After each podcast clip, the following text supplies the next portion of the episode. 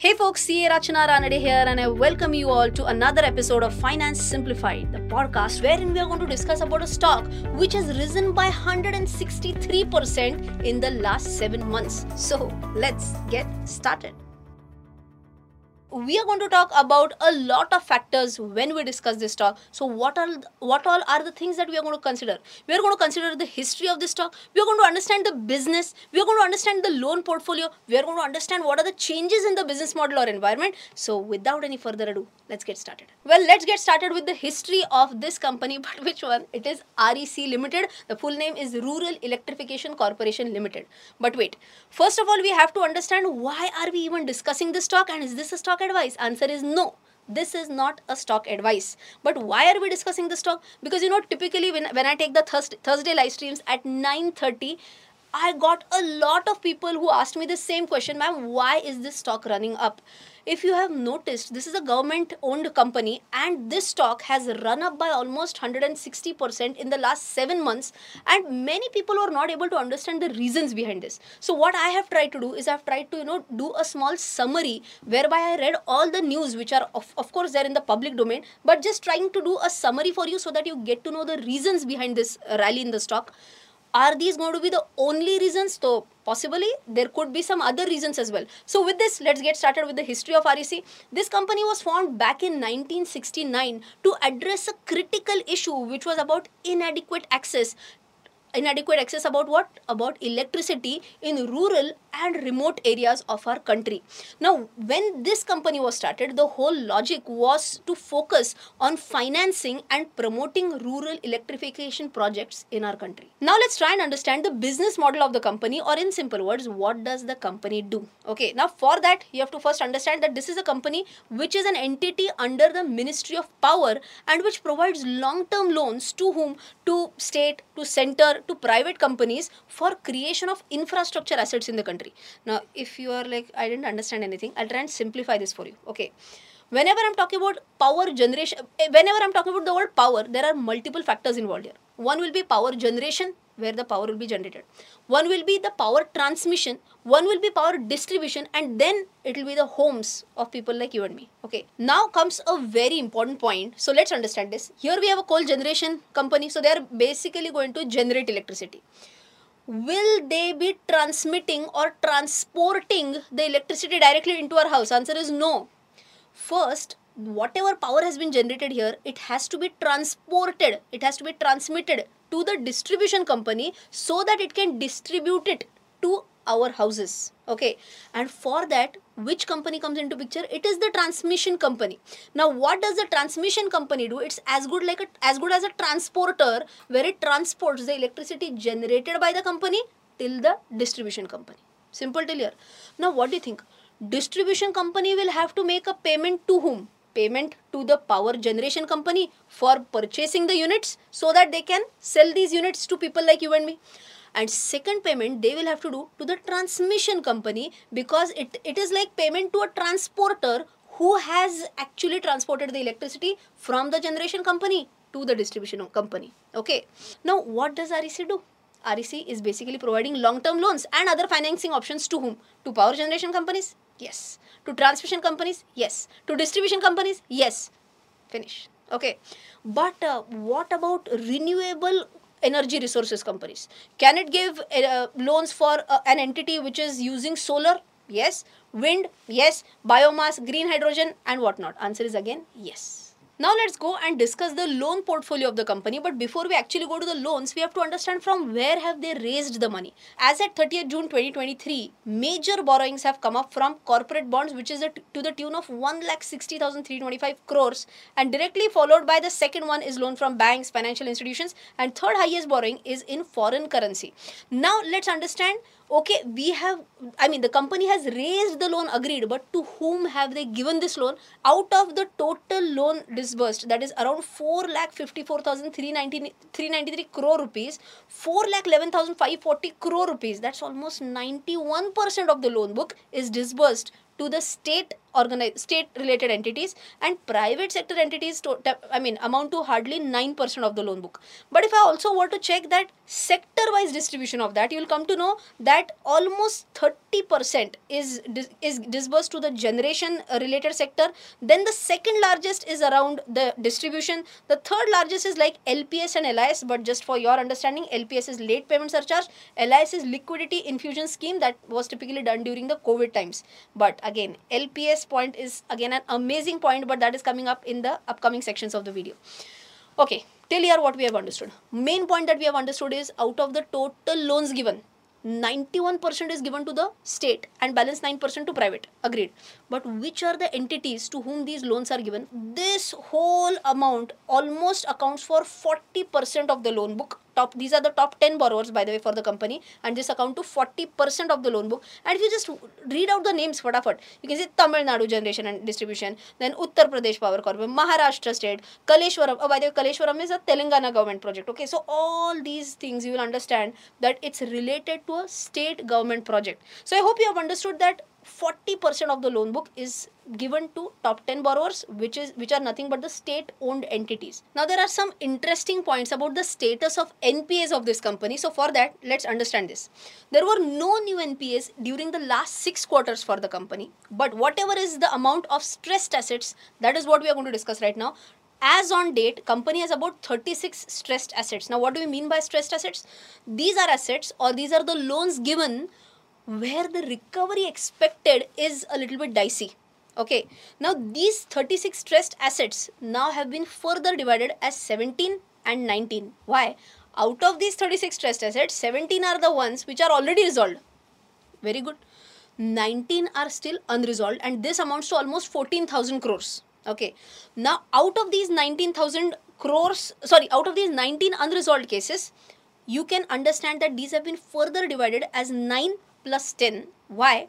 9 stressed assets which amount to almost 7500 crores are expected to be resolved in this financial year and the balance 10 which amount to almost 6500 crores are expected to be resolved in the next financial year now if you want to know the details of which are the nine stressed assets which may you know get resolved in this financial year out of these nine six do find a mention in the con call of q1 fy24 now let's come to a very important points if you remember, I told you that overall provision was around 70%. Means what? Management felt that 30% will be recovered. But as per the con call transcript, it is mentioned that management feels the recovery may be in the range of 50 to 60%.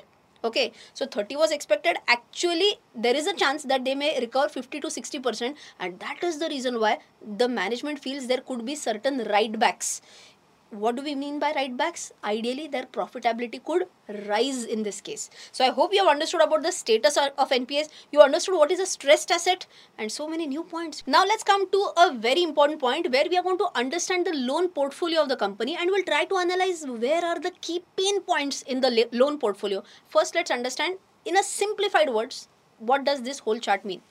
First column you'll understand particulars where you'll see where has the loan been given. First you can see state sector and the second one is private sector and then you can see the grand total. If you remember we have already discussed that 91% of the loans have been given to state sector balance hardly 9% to private sector. Now if you see the second column is about loan outstanding. The third one is about credit impaired asset stage 3 and the next one is stage 1 and stage 2. Now a very simple explanation of this can be stage 1 and stage 2 are like standard assets. It means that the chances of non-repayment is very less. And stage 3 is where the chances of non-repayment is very high. Okay.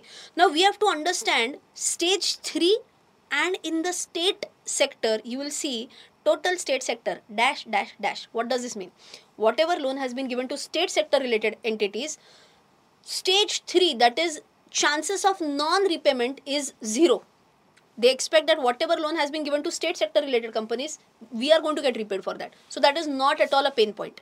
If you see standard assets yes there all, all the amount is directly put in the standard column which is exactly amounting to 4,11,541 crores out of that a provision ecl is basically like a provision has been made at 3456 crores so the provision uh, coverage ratio is even less than a percent here why because rec feels that whatever loan has been given to state sector related entities chances of non-repayment is very less. Simple till here. Now let's go to the private sector. Now in the private sector, you will see total lending is almost to the tune of 42,852 crore rupees. Now, out of this, outstanding is 14,892, which falls into the stage 3 category. And for this, provision has been made to the tune of 10,493 crores, that is equal to 70% provision. Do you remember we had talked about this? 70% provision has been made. Can I say this is the biggest pain point for the company? And answer is yes in this also if you specifically focus out of this 42000 crores major problem is with the generation companies in the private sector so these are the companies so generation companies in the private sector to whom loan has been given by REC, but the repayment chances are pretty less. So this is where the company really has to focus on. But are there any measures that have been taken? Answer is absolutely yes. Well, now that we have identified that the pain point is that the generation companies, typically from the private sector, they are not able to repay the loan to REC. Now, there could be the there could be multiple reasons for this but let's try and understand one of the key reasons for this now generation company for them amount is receivable from whom it's receivable mainly from the distribution companies because if you remember distribution company is going to pay the amount for units purchased from whom generation companies and they they'll pay the transportation charges to whom to the transmission company right now you will be like why is distribution company not paying the amount to the generation company the reason is that distribution companies themselves are facing a cash crunch. Now, wh- what could be the reason for this? Let's understand a simple scenario. Let's say ultimate collection responsibility. Collection from whom? Collection from customers. It could be customers, could be people like you and me. It could be from the farmers. It could be from the government agencies. Let's say government hospitals these are their customers for whom for distribution companies if they are not able to collect the money from these people then is the distribution company going to face a cash crunch yes there is one more reason many a times subsidies are given typically let's say to farmers let's say a 100 rupee bill is generated for a farmer as an example. Out of that farmer pays 80 rupees. But 20 rupees is a subsidy amount which has to be paid by the state government to the distribution company. And if this subsidy amount is not paid in time to the distribution company is the distribution company going to face a cash crunch? Answer is yes if they face a cash crunch they will not be able to repay the money to whom? To the generation companies. And that is the reason why these generation companies are not able to pay their dues to REC in time. Simple here. Okay fantastic. Now what were the latest rules which were introduced? On 3rd June 2022 Ministry of Power came up or issued the late payment surcharge rules which provided that if distribution companies do not promptly pay for the power drawn from ISTS ISTS is interstate transmission system. Then their access to power exchange will only be cut off. So you can imagine if distribution companies are not repaying in time, their access to power exchange will be cut off. Poor distribution companies they are not able to recover the money. That is the reason why they are not able to repay the either transmission companies or generation companies and now i feel we come to a very important part wherein we are going to talk about what are the changes in the business model or for the environment of the company the point that we discussed right now introduction of late payment surcharge rules so what did we discuss right now? That the distribution companies are facing a cash crunch and they are not able to pay their dues to the generation companies in time. So that distribution companies get some money, government has appointed PFC and REC as a nodal agency so that REC will first finance distribution companies. Distribution companies will then repay the amount to whom? To the generation companies and thereby they are trying to solve this problem. But wait, the loans that REC is giving to the distribution companies that is backed by the state government guarantees.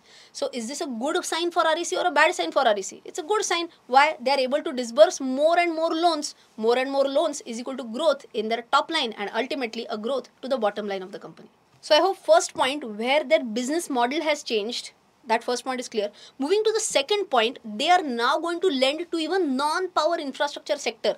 Now this move basically will allow them to diversify their portfolio where currently they are financing only related to power. Now they will also finance to non power related projects. But what do you feel? How much different is this. It is going to be different. And for that they are going to hire professionals so that you know they can try and understand whether this is a proposal worth taking ahead or not. And they will basically decide whether to underwrite a specific project or they should pass that project. Now currently company intends to lend 30% of their book to non power infrastructure sector. And if they are able to successfully run this i think this can again be a good major driver to the revenue of the company. So i hope you have understood this. By lending to even non power infrastructure sector their top line again can get a boost now let's come to the third point which is about hedging of foreign borrowings. Now if you remember we had discussed about this two major points that we had already discussed that they are raising money with the help of foreign currency borrowings and even FCNR borrowings. Okay. Now, what could be the problem here? Problem could be that if the foreign currency fluctuates very violently, it could take a hit on the P&L of REC. And for that, what is important? Hedging is important. Now, currently this number of hedging has gone up to 91% of the outstanding borrowings and this number in the previous year stood barely at 60% of the outstanding borrowings. Simple. Higher the hedging of the total portfolio safer it is going to be for the company. And why is this number also very important? Because out of the total borrowings that the company has taken 25% amounts to the loan from foreign currency borrowing. So i hope you have understood this that the hedging has gone up and that is going to be a key point for the the company. Now let's come to a very important point which is about the growth numbers. We have to understand whether the company really wants to increase its loan book rapidly or not and for that we'll have to check out the con call transcripts. Management recently concluded the investor meet and whereby they have mentioned that company has given a number of 12% growth in their loan book.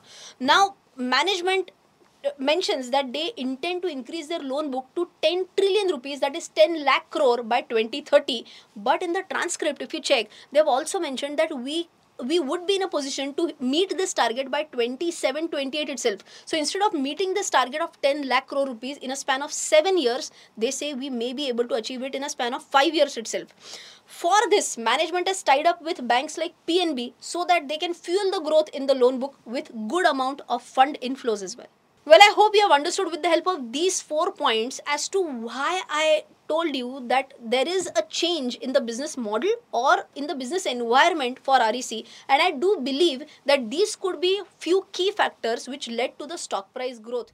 Thank you for joining us on this episode of Finance Simplified. I hope you enjoyed listening to this podcast and also found some value in it. If you did, don't forget to share it with your friends and relatives. Till then, take care. Jai Hind and bye.